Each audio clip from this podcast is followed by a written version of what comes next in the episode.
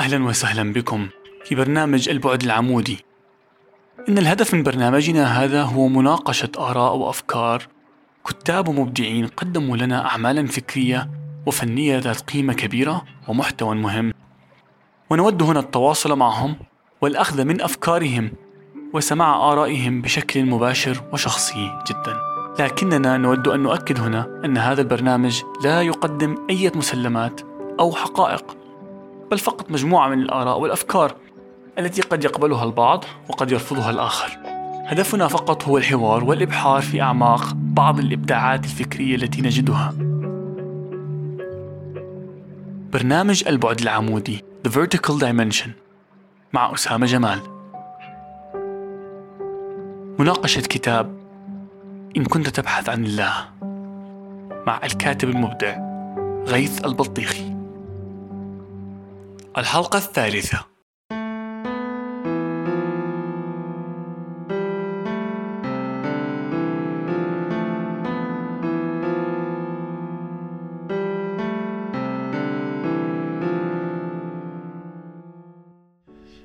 الله الرحمن الرحيم. مساء الخير غيث. أهلا. كيف حالك؟ الحمد لله تمام. أنت كيف حالك؟ الحمد لله يعطيك العافية. الله يعافيك.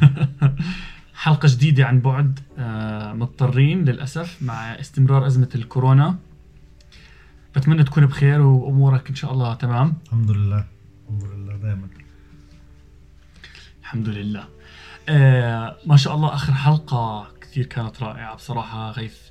مع إنه ما كنا فيزيكلي عم نشوف بعض، بس الانرجي كانت واصلة عبر الموجات. أنا بصراحة الحلقة يعني كل ما أسمعها بحس حالي إنه عم بتعلم إشي جديد، إنه كل مرة عم برجع بسمعها فيها إشي جديد الحلقة. الحمد لله. وردة فعل الناس كثير حلوة الحمد لله. الحمد لله. أنا كثير مبسوط وإشي برفع الراس. شكرا لك يا غيث على هذا. شكرا لك طبعا ومجهودك ولو. حبيب غيث. طيب اليوم راح نبلش بسكشن أساطير الأولين من الكتاب. أول سؤال عندي، ليش اسمه أساطير الأولين هذا القسم من الكتاب؟ حلو. بسم الله الرحمن الرحيم. هلا فكرة أساطير الأولين، ليش سميته أساطير الأولين؟ كان في فكرة مهمة إنه بالقرآن دائما لما تقرأ تكتشف إنه معظم الشغلات اللي بتنحكى هلا ضد الدين أو ضد الإيمان بالعادة محكية من قبل من حدا من الأقوام اللي كانت موجودة والقصص القرآني اللي بذكرها. فكتير في ناس دائما بتقول لك مثلا أخي أنت ما فكرت زي ما حكينا فيه، بتلاقي ما وجدنا عليه آباءنا، بتلاقي بقول لك هذا ما هو إذا ما أنت جنيت شكلك رسمي، يعني أنت بساعتك بتآمن بهذا الحكي الفاضي. بتلاقي ناس بتهاجمك بتقول لك يا زلمه هذا اساطير زمان، هذا حكي هلا احنا صرنا علم. فاساطير الاولين قالوا هذا اساطير الاولين ابتدعها فهي تملى عليه بكره واصيله عن الرسول، يعني كانت عن القران انه هو عباره عن اساطير الاولين. فنفس طريقه الاستهزاء للاسف بتلاقيها موجوده بحياتنا هلا حتى اليوميه، وبتلاقيها بالنقاشات مع الناس، انه نفس الحجج نفس النقاشات ضلها تنعاد. فكان أنا الجزء الثاني من الكتاب هذا اللي عم نحكي عنه هو عن اللاديني أو الدهري بسموه، اللي هو بقول لك أنا بآمن وجود ربنا بس الدين يعني بعدني عنه، ما ليش علاقة فيه. ليه؟ والدين بالعادة قصص انحكت، يعني أساطير هدول ما لهاش هلا علاقة فينا، كلها يعني قصص ما بتعرفش إذا هي ناس تلخبطت عليها وما تلخبطت، يعني صير كثير عليها نقاش. فحبيت أنا أسميه هذا الجزء أساطير الأولين يعني عشان أرجع هذه الفكرة إنه أنت رح تواجه ناس رح يقول لك أنت شو الإيمان اللي أنت فيه، رح يقول هذا أساطير ما تأمنش زي هيك. فأنا حبيت أناقش بهذا الموضوع بهذا الجزء من الكتاب. نعم. هلا الدهري اللي هو الأجنوستيك صح زي ما حكينا أول حلقة؟ نعم، اللي سموه أجنوستيك اللي هو بيآمن بوجود قوة عظمى أو بيآمن بوجود الله ولكن لا يآمن في بسموهم الأديان. هون في نقطة مهمة لازم نحكيها، إنه كلمة دين زي ما قلنا المرة الماضية هي مجموعة من القوانين. إحنا بنحكي بخارج القرآن تجاوزاً نحكي عن كل شيء ديانات، فبنحكي يعني دين مسيحي أو دين يهودي أو دين إسلام، مع إنه بالقرآن هدول اسمهم ملل. الإسلام هو الدين الجامع اللي هو زي ما قلنا زي الأمبريلا أو يعني الشمسية اللي بتغطي كل هدول تحته. نعم، فالدين ممكن يشمل يغطي كل الملل التحتيه عادي يعني. هو بالقرآن هيك المعنى تبعته، يعني يا انك تدين لله او تدين لغير الله. اذا بتدين لله فمعناها انت عندك رح تكون عندك ملل مختلفه اللي لازم ممكن تتبعها. فعشان هيك مثلا يعني اذا بتنتبه بالقرآن كانت بلقيس حكت وانا اول مسلمين، طب هي بلقيس ما كانت على مله سيدنا محمد، فهي كثير مهمه التقسيمه. وربنا شو يعني بيحكي بآية بسورة البقرة في آية بسم الله الرحمن الرحيم إن الذين آمنوا والذين هادوا والنصارى والصابئة من آمن بالله واليوم الآخر فلا خوف عليهم ولا هم يحزنون. ما قال لك إن الذين أسلموا، ليش؟ إنه كل هدول مسلمين بنظر القرآن إذا وحدوا الله وعملوا منيح بحياتهم. تمام؟ نعم. وفي بس تكملة عليها إنه في شريعة، يعني هي كلمة ملة من وين؟ يملل عليك، يعني انت زي واحد عم بينقلك شو لازم تعمل. ففي شرائع زي ما قلنا تطورت مع الفكر الاسلامي الفكر البشري والفكر الانساني. مع تطور فكره وتطور المجتمعات صار في تطور للشرائع، فمعناها تطور الشرائع بيحكم عليك انه رح يكون في عندك ملل مختلفه. انا بتبع ما أنزل علي بالإنجيل على سبيل المثال، وفي عندنا سورة المائدة مثال كتير حلو، آية كتير حلوة بقول لك فليتبع أهل الإنجيل ما أنزل الله فيه. هي دلالة على إيش؟ معناها إنه أصحاب الإنجيل لازم يدوروا بهذا الكتاب اللي عندهم عشان يتأكد إيش الإشي اللي ربنا أنزله من الشغلات اللي ربنا ما أنزلها ويتبعها. طيب بعدين بقول لك طب ما اليهودية عندنا ملة تانية، فربنا شو بقول لك بنفس السورة؟ وكيف يحكمونك وعندهم التوراة فيها حكم الله. معناها هم لازم يردوا يدوروا. فهي ايش بتخلي عندك دائما انه انت بغض النظر عن الملة اللي انت انولدت فيها بدك تضلك تدور وتقرأ تتأكد وين هو كلام الله عشان تقدر تتبعه. وكل هذه وهدول ملل تحت بوتقة الإسلام. هلا كلهم عندهم كتب، عشان هيك احنا لما مرة حكينا انه في الذين آتيناهم الكتاب وأهل الكتاب والذين أوتوا الكتاب، انتبه عليها كتير كتير كتير مهمة في القرآن. احنا درسونا للأسف شغلة كتير غلط، انه حكونا أهل الكتاب هم اليهود والنصارى، هيك درسناها وهذا غلط. صح. بالقرآن لما تطلع ما بتلاقيها زي هيك. ليه؟ اقرأ بسورة البقرة ألف لام ميم ذلك الكتاب لا ريب فيه، ذلك اسم إشارة للبعيد. فربنا زي كأنه عم بحكي لك انه في كتاب موجود، الكتاب موجود بمحل، هذا هو أساس كل الكتب اللي نزلت على الأرض. تمام؟ فالفكرة إنه اللي ربنا بيحكي لك دائما الذين آتيناهم الكتاب، بتلاقيه دائما بيحكيهم موضع مدح، هدول ربنا أعطاهم الكتاب. اللي ربنا دائما بيحكي الذين أوتوا الكتاب، يعني هم انجبر عليهم بس هم ما عم بياخذوا فيه ولا إشي، دائما بتلاقي ربنا بذمهم بالقرآن. وأهل الكتاب بتلاقي مرات ربنا بذمهم مرات بمدحهم. شو الفكرة من هذه؟ إنه القرآن هو جزء من الكتاب، وفي يعني حتى دراسات بتقول لك إنه القرآن يشمل الكتاب كامل عند ربنا عشان الشريعة وصلت نهايتها فيه. فإيش يعني بدل هذا الحكي؟ بدل لك إنه إحنا أهل كتاب لأن الكتاب فينا، بس إحنا ما بناخده بقوة، إحنا مش الذين آتيناهم الكتاب. البني آدم كل ما يصير ياخذ هذا الكتاب بقوة ويصير يفهمه بطريقة أحسن بصير من الذين آتيناهم الكتاب، ربنا دائما بمدحه. عشان هيك ربنا فأهل الإنجيل عندهم كتاب بيناتهم، هم أهل كتاب. إحنا أهل كتاب، إحنا أهل كتاب القرآن، هم أهل كتاب الإنجيل. نعم. أما الذين أوتوا الكتاب عندهم الكتاب قدامهم زينا، بنحطه على الرف ما بترجع له. فربنا لما يذم اقرأ القرآن بهي النظرة بهي العدسة رح تلاقي اختلاف جذري بالفهم تبعنا. وطبعا حسب السياق بتحدد مين ربنا قصده بأهل الكتاب بهذا السياق. فمرات بتلاقي أهل الكتاب شامل لكل حدا، متضمنا المسلمين الذين فيهم القرآن، متضمن المسيحي ملة المسيحيين اللي فيهم الإنجيل، ومتضمن ملة اليهودية واللي فيهم التوراة. تمام؟ نعم. فكله بنصهر بوتقة واحدة هي دين الإسلام. ولازم بني آدم دائما يدور ويروح على التوحيد الصح وما يشرك بغض النظر على الكتاب اللي برجع له. نعم. يعني احنا شرط عندنا من احنا من نعمة وجود الكتاب عندنا ان نستخدمه ونقرأ فيه. صح. ونعقل فيه. صح. وبهم انك تقرأ كل الكتب هذه وتشوف منها ايش الاشي اللي زي ما قلنا بيوافق العلم وايش اللي ما بيوافق العلم. نعم. طيب نرجع هلا لموضوعنا اللي هو موضوع الاجنوستكس او الدهرية. أظن أنا في سببين بخلي الناس تحكي إنه أنا مش عم بتبع الأديان. أول سبب، أنا كنت هذا السبب كان عندي قوي زمان، إنه موضوع إنه زي ما أنت حكيت اللي هو التفرقة بين الأديان، إنه بدي أفرق الناس بتبعوني وبتبعونيش، أصير أحكي هذا كافر هذا مؤمن زي ما حكينا بالحلقة الماضية. فواحد من الأسباب في ناس عندهم مبدأ أخلاقي إنه ما بيقدر يحكم على الناس. صحيح. وانت هلا زي ما شرحت لي انه هذا كمان الاشي موجود في القرآن. في آية جميلة جدا جدا جدا، بسم الله الرحمن الرحيم: ليس بأمانيكم ولا أماني أهل الكتاب، من يعمل سوءا يجزى به، ومن يعمل من الصالحات من ذكر أو أنثى.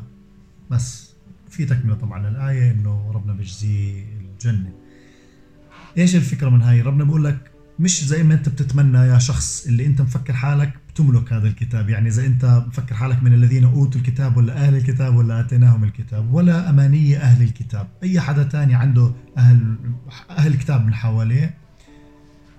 الفكره بالعمل الصالحات وتعبد ربك واحد، فما انت ما بتقدر تحكم على حدا.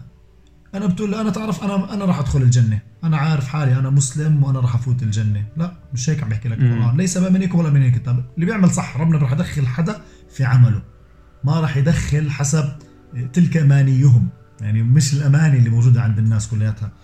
هاي مشكله عويصه عنا، انه احنا دائما بنفكر حالنا انه احنا عنا الاحقيه واحنا احسن، وبنحكم على الناس التانيين انه هم غلط وبنبلش نكفر. وهذه الاساس القرآن بيعارضه تماما. ما عندك هذا فكر التكفير، وانك فكر انك انت احسن من اللي حواليك او انك انت غير عن اللي حواليك. لا خلص، في سورة الجاثية كلها: وترى كل أمة جاثية تدعى إلى كتابها. خلص، الله يفصل بينهم يوم القيامة بالحق. ربنا اللي راح يفصل، انت ما بتفصل. بس ليش ربنا اعطاك دائما الرسائل بالقرآن انه قال لك انه هيك هذا طريق كفر، هذا طريق الشرك؟ عشان انت تعرف انت تميز لحالك، وإذا يعني شفت إنه مثلا بخلال هذا المجتمع اللي أنت سويته في ناس عم بيعملوا هالحركة تحذرهم وتحاول تتعامل معهم. تمام؟ نعم. وهذا بيعود لموضوع اللي حكينا فيه من قبل، اللي هو عن جد شو تعريف الشرك وإيش تعريف الكفر. إحنا التعريف اللي درسناها مختلفة تماما عن تعريف القرآن، وحكينا فيها بالحلقة الأولى إحنا. صحيح. يعني هو كمان أنت هنا دخلت على النقطة الثانية اللي هو كمان موضوع هو بغطي الموضوع هذا. انه بتلاقي في ناس بيحكوا لك انه احنا عندنا الجنه والهم هم الدنيا، فمما ادى الى تخلف الناس اللي متدينين من ناحيه بحثهم العلمي، من ناحيه اتباعهم للاسباب. وانا امبارح كنت عم بحضر شيء على التلفزيون على الBBC، انه هلا بتعرف وقت الكورونا فيروس ولازم الكل ممنوع حدا يتجمع، وفي مشاكل كبيره. من المشاكل الكبيره الموجوده عند الاحتلال الصهيوني انه المتدينين الكثير اللي عندهم المتشددين مش راضيين يلزموا بيوتهم، طول نهارهم قاعدين بالمعابد تاعتهم عم بيعبدوا مع بعض، ومش مقتنعين تماما انه في سبب علمي. لا، بيحكوا لك ربنا راح يحمينا. ايوه. فبتلاقي هاي الشبه التشدد هذا، انه التوكل مش التواكل الكامل. صح. صار جزء من الناس اللي بيعتبر حاله هو داخل الجنه ولا لا. صحيح. في كاتب اظن علي الوردي كان بالعراق، اللي هو من احسن الناس اللي كتبوا بعلم الاجتماع بنظري من الناس العرب، حط يعني حكى قصه، هي لطيفه القصه انتشرت قبل فتره. حكى انه وقت لما اجى عندهم مرض، ناسي اي مرض فيهم، بيحكي انه المسلمين حكوا قل لن يصيبنا الا ما كتب الله لنا، بفهمهم المغلوط اللي حكينا عنه الحلقه الماضيه، انه شو يعني كتب؟ يعني انا فيش عندي احتمالات، خلص اللي ربنا بده اياه راح يصير، فمعناها انا اخذ مني حريه الاختيار، وهذا قلنا غلط. بس هم عندهم هذا الإيمان. بس اللي قال لك وقتها كان اليهود الموجودين بالعراق حكوا لا احنا بنلتزم بيوتنا، ما بدنا ندخل هذا. فعاشوا الناس اللي كانوا يهودين اللي فأخذوا بالأسباب بالطريقة الصح، اللي فهموا انه القدر بتغير وانت بتقدر تاخذ خياراتك، مقابل الناس اللي حكوا انه لا. هلا انت اشرت لموضوع كتير مهم، انه قديش انت بتقدر تشارك بالثورة العلمية هلا كمسلم. في كتاب حلو كتير حكينا عنه بجوز مرة ماضي برضه لنوا هراري، اللي هو هومو ديوس، وفي كتاب له سيبينز اسمه هومو سيبينز. بقول لك انه العلم بالعادة لازم يكون مبني على أسس أخلاقية. حلو، يعني أنا بقدر أعمل علم بس هدفي أدمر العالم، زي الناس اللي بيعملوا حربي، يعني انا بقدر اروح اصنع شيء افجر الدنيا، وممكن انا يكون زي ايزنهاور. صح. نوبل يعني طلع بصور مصيبه، عشان هيك عمل جائزه نوبل للسلام.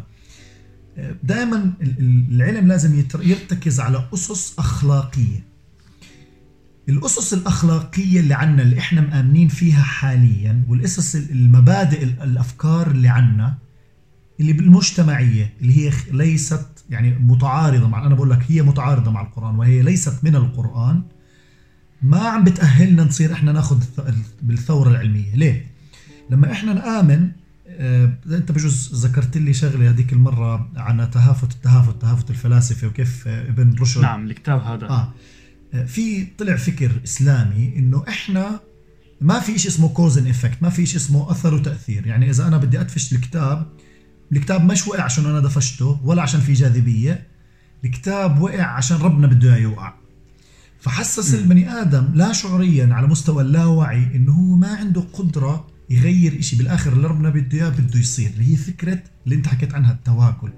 فبطل عنا فكره هذا مش لكل حدا يعني بالفئه الاسلاميه، بس كاساس مجتمعي اغلبيه بتفكر بهذا الفكر.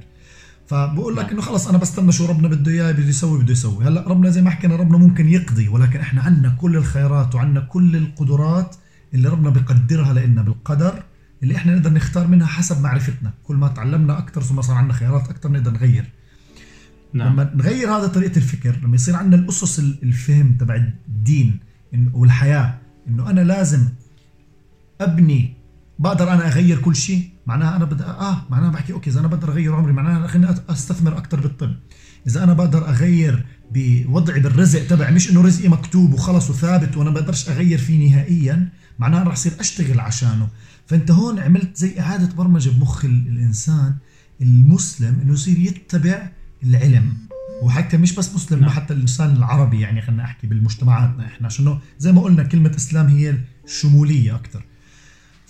فلازم نغير هاي الفكره انه احنا بنقدر نغير، يعني اخذ الاسباب مش شيء بس هيك نحكي احنا بناخذ اسباب بنتوكل على الله، لا، اخذ الاسباب معناها انت كل ما تزاد علمك صار عندك خيارات اكثر، معناها صار عندك قدره تاخذ اسباب اكثر، معناها بتقدر تغير الدنيا كامله. وهذا هو اساس الاستخلاف، مش استخلاف تحكم دوله ولا شيء سياسي بالمره، لا، الاستخلاف انك انت ترتقي بالعلم، ترتقي بالفن، ترتقي بالشغلات الراقيه الانسانيه اللي الانسان بيمارس فيها انسانيته.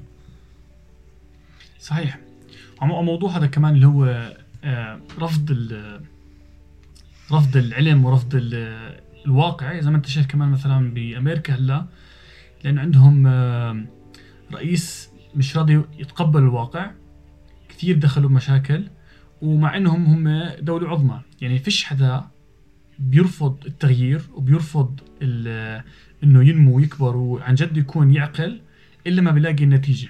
فمش انه الغرب احسن او احنا احسن او اسوأ، اي حدا بيعقل وبيشتغل رح يوصل. والله يخلقكم في بطون امهاتكم لا تعلمون شيئا وجعل لكم السمع والابصار والافئده قليلا ما تشكرون. هدول ادوات تكليف انت بدك تستخدمهم. دائما بالقرآن افلا يعقلون، افلا يتفكرون، افلا يتذكرون، افلا مليون شغله يستخدم مخك. احنا للاسف القناعات الاجتماعيه اللي عنا ما تستخدم مخك، انت بدك تتبع النص زي ما هو نزل عليك. انت في شيوخ عندهم شهاده بيقدروا يحكوا، انت ممنوع تحكي، بمنعوا عنك عقلك. وليش؟ بحجه انه العقل راح يوديك بالالحاد. ما هو زي ما قلنا الالحاد او الشك هو خطوه، هو بدايه الطريق، بعدها ممكن توصل لليقين استخدمت مخك، بس لازم ترجع لمرجعيه صح. يعني ما بصير تستخدم مخك أرأيت من اتخذ إله هواه. مش مخك دائما، مش صنم، ما تتبعش صنم العلم وصنم مخك، لا، وصنم العقل. بالعكس انت بدك تدور وبدك تبعد ويكون عندك صدق نية في البحث عشان تقدر توصل للنتيجة. صحيح. انا حتى في عندي اصدقاء كانوا يبعثوا لي على فكرة على حلقاتنا الماضية، في حدا بعت لي انه احنا النص بناخذه زي ما هو من العلماء. ايوه. انت ما كيف تفكر فيه اصلا؟ انه يحفظ، ايش حكى لي واحد، حكى لي يحفظ ولا يناقش، وش زي هيك حكى لي. والقرآن شو بقول لك؟ انت بالاخر ارجع عندك مرجعيه. افلا يتدبرون القرآن ام على قلوب اقفالها. القرآن عم بقول لك تعال دور فيه، بعدين شو بقول لك؟ يا رب إن قوم اتخذوا هذا القرآن مهجورا. إيش يعني؟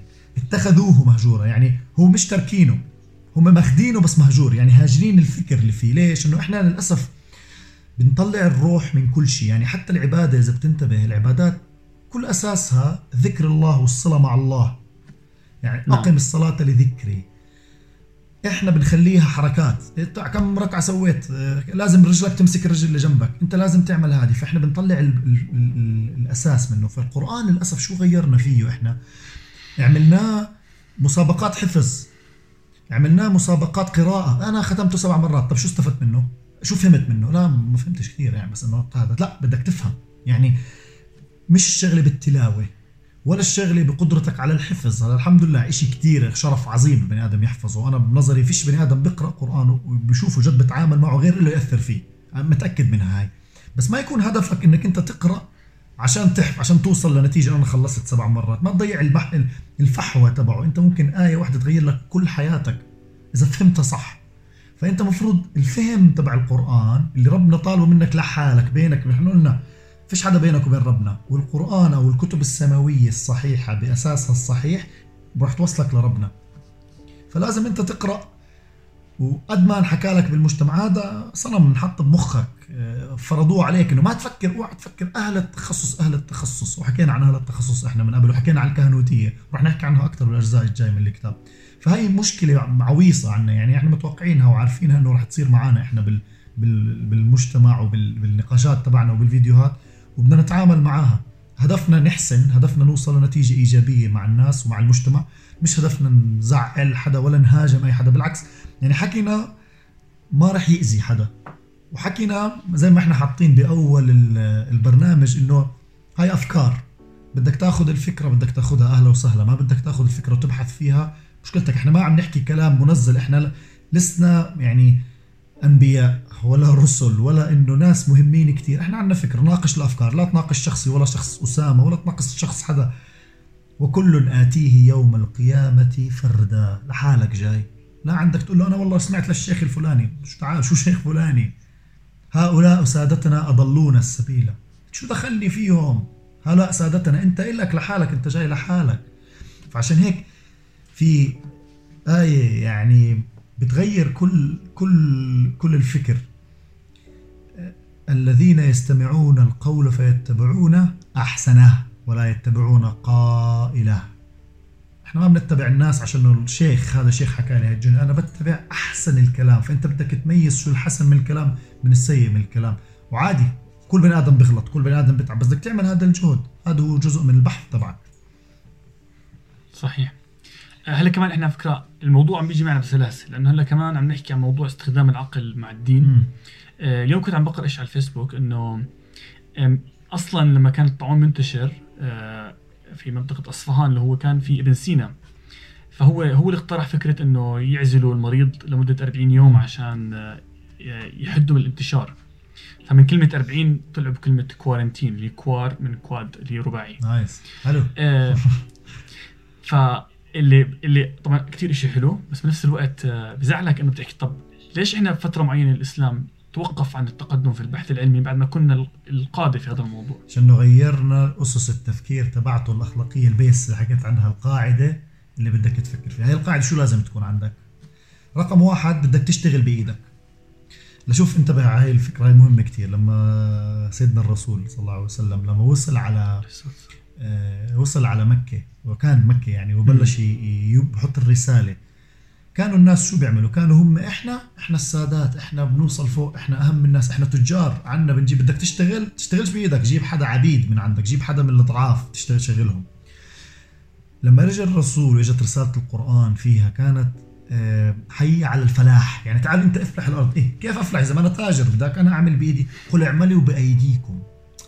غير الفكرة، انه انت قد ما تكون فكرك عالي، قد ما تكون انت مفكر حالك واصل فوق، تعال اشتغل بايدك، اشتغل بايدك، تعلم انت لحالك. فهي الاسس احنا ضيعناها. ليه؟ صار في عندك طبقات مجتمعية، صار في طبقة الكهنوت، صار في طبقة انه في ناس احسن من ناس تانيين، هدول تستقي منهم دين، صار في طبقة الخلفاء اللي لازم انت هذه يحكوا لك شو لازم تعمل. بطلت الناس ماخذة باسس القرآن الصحيحة اللي هي لازم تفكر فيه. فهي واحدة منهم، هم كتار. الثانية اللي قلنا عنها طبعا القضاء والقدر، انه انت لازم تصير تفكر انه انت القدر احتمالات، فيش اشي مثابت عليك غير اذا ربنا بالاخر بده يثبته عليك، غير هيك انت عندك حرية الاختيار. ثلاثة، ثبتنا اسس العلم، هي مأساة كانت انه العلم ما راح يتطور، ما راح يكبر، ما راح يزيد، احنا بدنا خلص اللي عم بوصلنا العلم الرباني اللي هو جانا من اللي كان وقتها من القرآن ومن الأحاديث على هذاك الوقت، هي هاي الأساس العلم.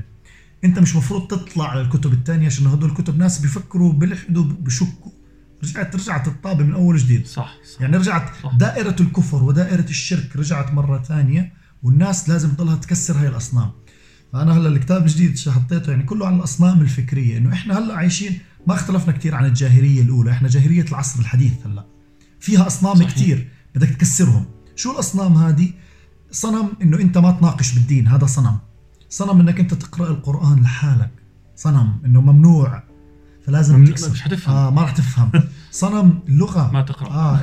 اللغة أنت بتفهمش لغة، اللغة اللي فهموها زمان أنت ما بتفهمها هلا، أنت ضعيف، مع إنه اللغة تتطور مع الزمن، معناها الدلالات اللغوية اللي عنا أكثر من دلالات زمان. في أصنام فكرية كتير إحنا لازم نكسرها. هدول الأصنام تراكمت، منعت البني آدم يصير عنده القدرة، العربي مجتمعاتنا، على انه هو يبتكر. قال لك ليش ابتكر؟ طب ما انا عندي موجود، خلص ربنا حكى هيك، خلص ركننا الجنة لنا، ما هم احنا احسن منهم، هدول خليهم ياخذوا الدنيا، هدول هم لاحقين الدنيا. لا، انت فهمت، انت صار استخلافك عسكري، فكرته عسكرية، وهذا اللي هو الغلط. صار سياسي، هو استخلافك انت على وجه الارض هو تطور المعرفة وتطور العلم وتطور زي ما قلنا كل شيء بدك تساعد الناس احسان. انت مستخلف على الارض، بدك تكون منيح مع الطبيعه، بدك تكون منيح مع الحيوانات، بدك تكون منيح مع الانسان، بدك تكون منيح مع كل الناس اللي حواليك بغض النظر عن مبادئهم ومراجعهم. عرفت؟ هو تفضل. لا هو انا حسيت، بحس في جزء هنا بالموضوع، هو الهدف تبعه هو الخوف. خايف الانسان انه يدخل بالعلم زي ما حكينا قبل، او يدخل بالفلسفه من خوفه على انه على معتقداته. هنا في تعارض، لما تعارض منطقي، لما تحكي انك انت مؤمن معناته انت لغيت الخوف من المستقبل، لغيت الخوف من الجهل.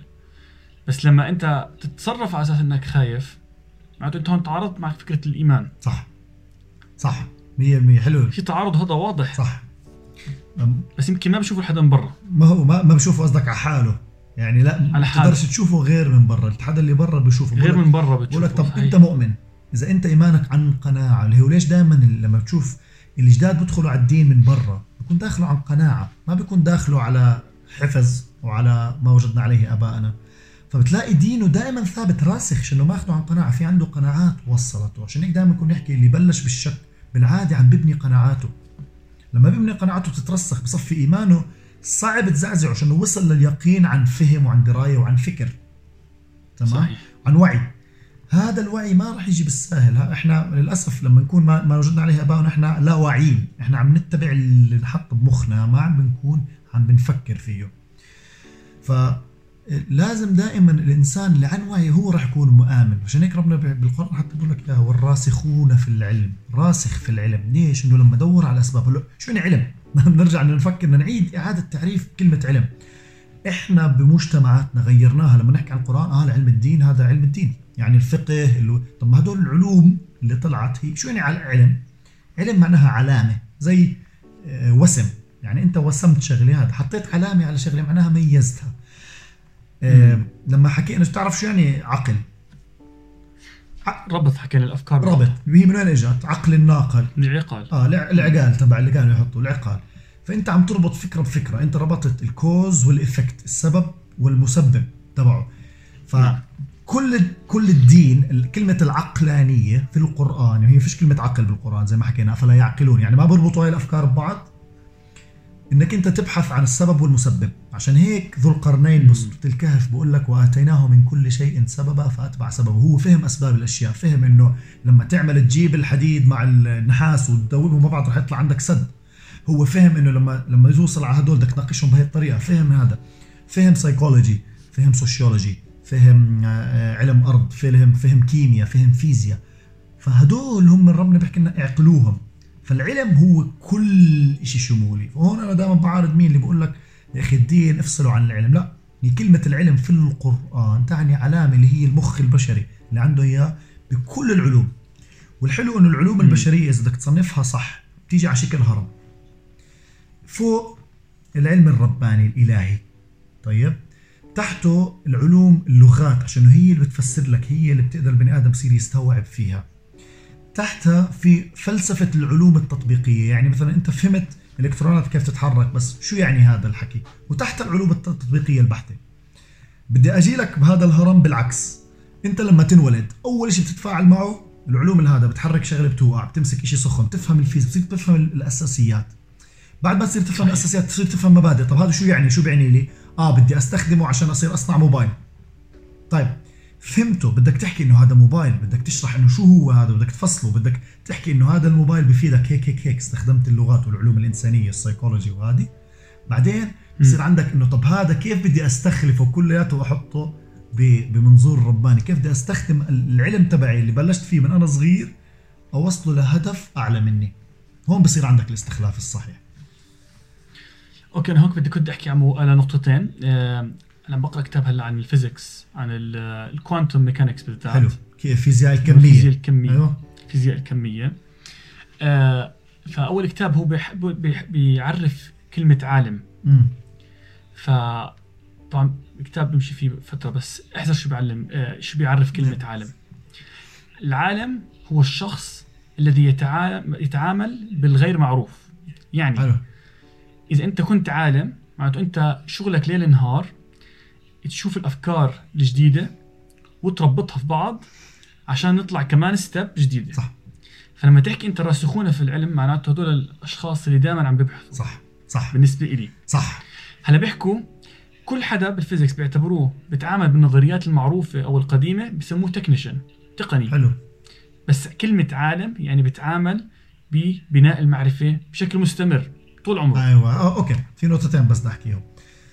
النقطة الأولى اللي أنت حكيتها هلا، لما احنا بنحكي عالم معناهم لازم يكون عالم بمعظم الشغلات في الدنيا. يعني احنا في عندنا مشكلة بالفكر إنه احنا بنفصل العلوم مع بعض، يعني بنيجي نحكي هذا كيمياء هذا فيزياء. ليش؟ عشان نسهل حالنا دراستهم، بس العالم حواليك بيشتغلش بهالطريقة، أنت بس بتفصله عشان تقدر تركز عليه.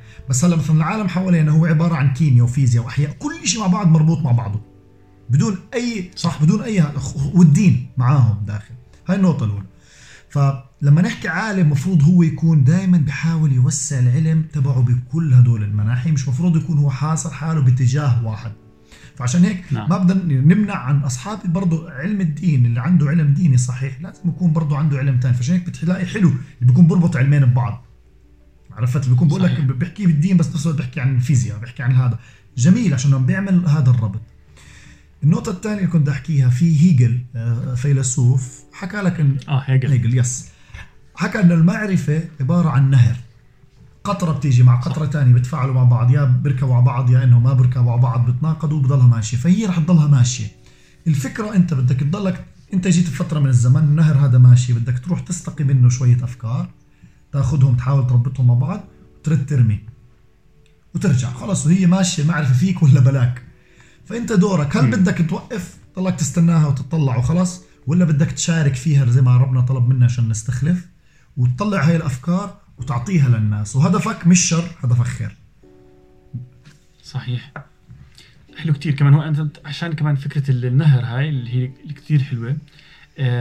برضو في كمان ناس لما يناقشوا موضوع هذا إنه بيعتبروا العلم الديني ثابت ما بتغير، انحط قديم، فعدم التغيير هذا هو اللي أدى إلى هذه حالة الخوف وحالة التيبس بالتقدم. صح. تذكر إحنا حكينا على فكرة إنه الله ليس كمثله شيء.